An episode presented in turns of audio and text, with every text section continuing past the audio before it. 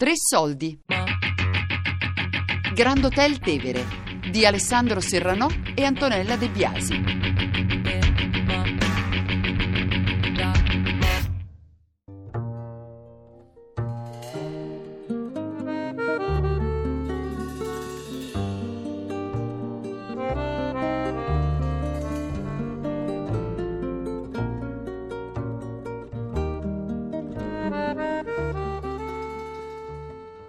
Qui all'idroscalo è passata la storia.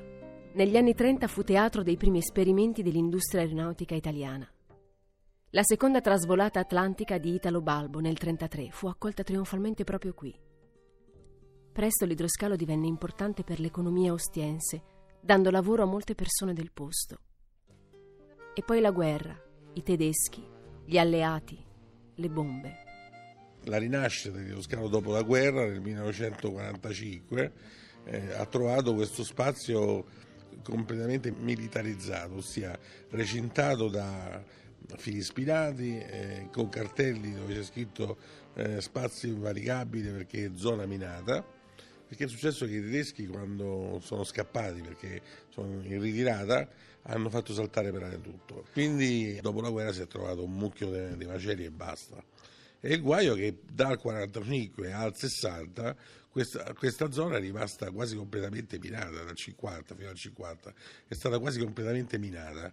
E quindi non ci si poteva venire. È stato un, un periodo in cui l'aria naturale si è diventata una vera e propria riserva, tanto che nel fiume eh, si era formata una, una nidificazione di uccelli impareggiabile, non come quella che cercano di fare adesso con la Lipo, ma una cosa talmente naturale che c'erano veramente aironi, cigni, eh, cormorani, eh, anatre, anatre di tutti i tipi. Questa zona è stata per tutti quegli anni isolata e non poteva entrarci nessuno. Fino a quando 5, 4 amici, 4-5 amici di Testaccio decisero di tornare in questo posto perché c'erano stati prima della guerra eh, casualmente avevano visto che era un posto meraviglioso, dicevano vogliamo tornare a vedere quel posto. Io mi ricordo cioè, che prima della guerra andavo lì, era pieno di, di pesce, pieno di, di cacciagione.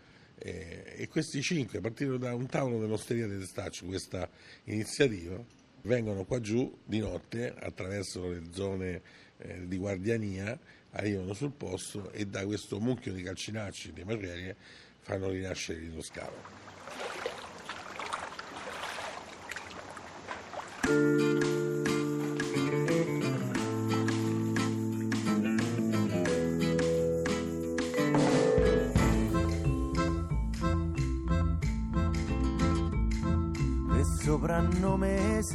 Chiamava Lupo.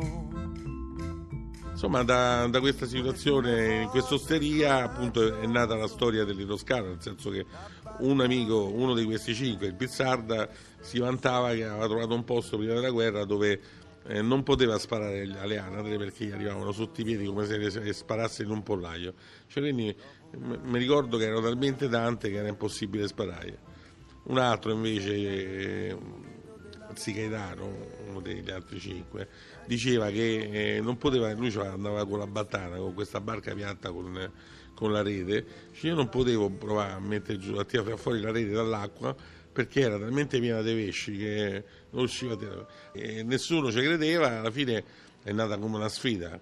E questo lupetto, che era quello con i soldi, disse: Va bene, io metto, metto 5.000 lire, facciamo una bella spesa e andiamo a vedere questo posto.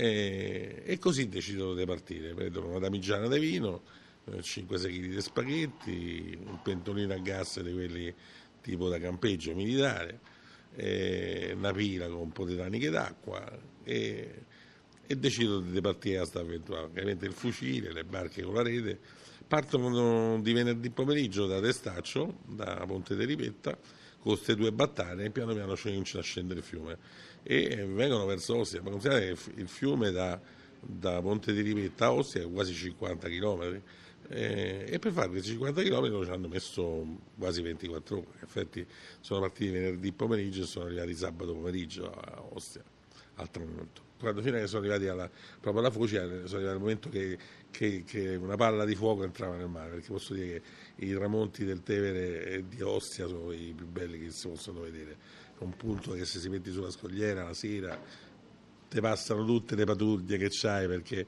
è veramente un posto da vedere. E quindi si sono innamorati. La mattina del giorno dopo hanno cominciato a, a, a girare per il posto, che era, era, la domenica mattina in effetti, girare per il posto e a cercare di trovare qualche cosa per, per individuare l'area, no? impossessarsi dell'area.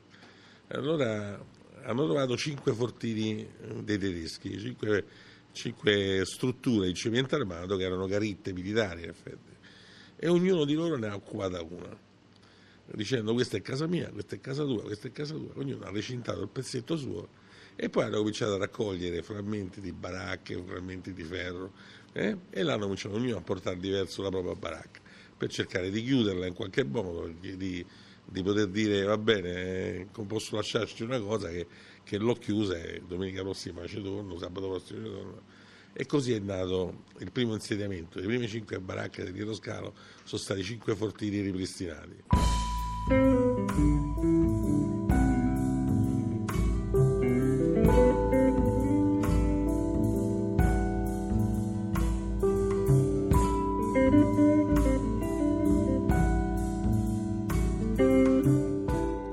Degli anni 60, il poveraccio di Roma, qui si costruiva la villa al mare.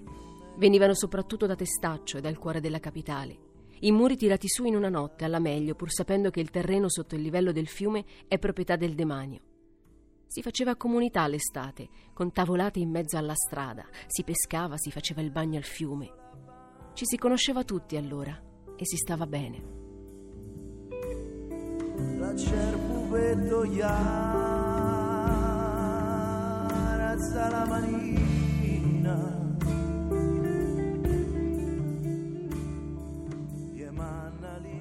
Quando nel 71 sono venuta ad Ostia da Roma eh, ero un po' angosciata per eh, il fatto che venivo proprio quasi in una borgata di Roma era Ostia praticamente. Eh, anche le persone ci avevano portato tutti quelli delle case popolari tutta, tutta la gente eh, diciamo e tradotte, tutti, tutti gli emarginati di Roma l'avevano perlomeno una buona parte l'avevano spediti qui a Ostia, che poi l'hanno abbandonati pure quelli nelle case popolari. E di conseguenza avevo un po', un po' il dispiacere, dico chissà io che sono abituata a Roma, eh, Roma è tanto bella, infatti è bella, anche se oggi è invivibile, all'epoca era molto vivibile, era bella. Di conseguenza venendo a Ostia pensavo di trovarmi malissimo, e invece forse per il mio carattere, forse perché è un ambiente un po' più semplice, un po' più paesanotto, è più vivibile, quindi io mi sono trovata subito bene, perché sono una persona socievole forse, o forse perché non ho bisogno di stare in mezzo alla gente che ha i soldi, falsa, ipocrita, capito? Quella gente incravattata che prima che ti accorgi che è un delinquente ti ha già fregato, mentre invece il delinquente di qui, lo vedi, ce l'ha scritto in faccia. Per quel che riguarda personalmente, io sono eh, dal 67, quindi se fai i conti sono di tanti anni, arriviamo qua, mettiamo la macchina, e quella è la mia macchina con le chiavi sopra. Viene gente, non è mai successo niente a nessuno. Potevi andare dove volevi l'acqua era pulita, era un sogno, era veramente un sogno. Poi dopo l'abbiamo aggiustata noi con i soldi de, degli abitanti dell'idroscalo, perché lì il comune non ci ha mai messo mille lire. Ma io che sto qui è dal 67 come eh, zona estiva. Poi mi sono mm, fermata nell'anno che so ricorda, vabbè.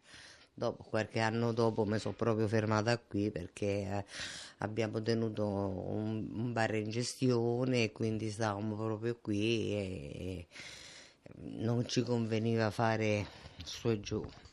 E, e, siamo rimasti qui, abbiamo ristrutturato un po' casa perché casa non era, cioè pure adesso non è tanto meglio, però eh, andrebbe ristrutturata un'altra, ristrutturata un'altra volta, però Insomma, prima era mm, diciamo una catapecchia. All'idroscalo c'erano tutti i bilancioni lì giù in fondo che si andava a pesca tutto tranquilli, non, eh, era un, una, un paesotto, diciamo così, abbastanza tranquillo. Poi quando è stato, se non ero nel, 50, nel 75, che è successo del fatto dei Pasolini, è cambiato tutto, cose, ma lì prima era tutto Monnezzaio dove stava Pasolini, dove sta il monumento dei Pasolini. L'idroscalo, eh, idroscalo io sono da 30 anni a Ostia, vado all'idroscalo in bicicletta, vedo le case, alcune sono state messe su con sacrificio probabilmente, sicuramente dalla gente, hanno fatto una chiesetta, c'è, c'è la zona c'è la zona vicino, vicino proprio che dà su Fiumara, su- su- sulla foce del Tevere, ci sono le attrezzature per pescare, ci sono, eh, però è tutto, è tutto sempre stato fatiscente, basta pensare che quando il, te- il Tevere si ingrossa la gente lì soffre, qualcuno ha promesso negli anni addietro, nel- anche fino agli ultimi anni, sì ripariamo, arginiamo, facciamo, niente, non è stato fatto niente. Boh, io si sono venuto se l'ho trovato, logicamente. se l'ho trovato e si stava così bene prima. Proprio bene bene, che se viene di mattina si sente volare una mosca, si sta una meraviglia qua giù. Eh, Tere, sta proprio bene.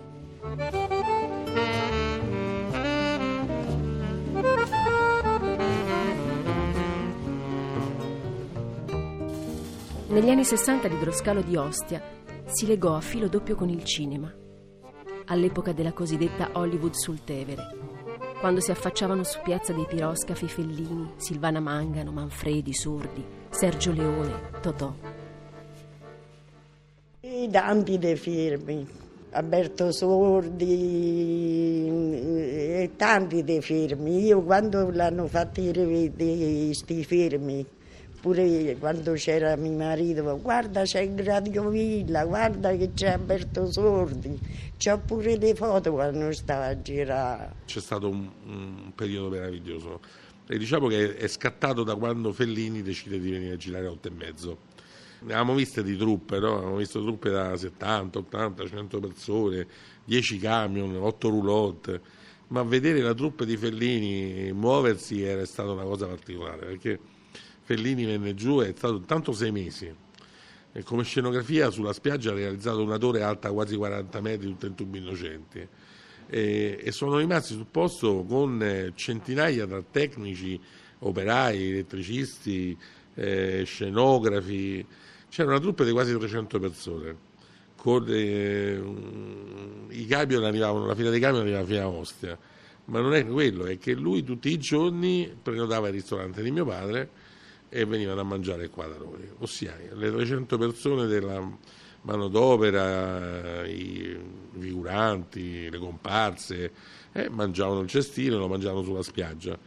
Ma eh, il- la parte di- dirigente del film, dal regista al produttore e agli ospiti, perché la cosa importante non sono stati gli attori principali, che erano Mastroianni, la Masina, già- personaggi già importanti all'epoca, ma oltre a quelli abbiamo conosciuto tutto l'entourage, tutte le amicizie, perché a Fellini lo venivano a trovare tutti quanti sul, set. Io ho conosciuto almeno all'epoca, avevo 11, 12 anni, 13 anni, avevo, ho conosciuto quasi tutti i registi dell'epoca.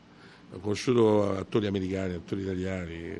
Sofia Loren era quasi tutti i giorni qua, quindi eh, prendeva in braccio mio fratello più piccolo. Io giravo per i tavoli, già cominciavo a servire i tavoli ed era, era un'avventura perché insomma Monica Vitti, Giannini, Alberto Sordi, Fabrizi, Aldo Fabrizi eh, e così tutti i grandi artisti del momento venivano a trovare Fellini. Mi ricordo che la prima cosa che faceva Fellini quando entrava faceva spegnere il jukebox perché lui doveva stare tranquillo, noi c'era il jukebox, ci ballavamo, ci scherzavamo tutti quanti, dobbiamo staccare il jukebox perché lui arrivava qui doveva stare in silenzio. E c'era tutta questa corte che stava in silenzio, lui parlava, si sentiva la sua voce e degli ospiti che una alla volta interloquivano con lui. Ma era bellissimo perché tu sentivi le voci che poi vedevi nei film, no? Vedevi le persone che poi vedevi nei fi- nei film e quindi sembrava di vivere un- in un film, non era vivere in una, eh, nel ristorante di mio padre, da Nando, ma era vivere in un film. Eh, per noi ragazzini era una cosa fantastica.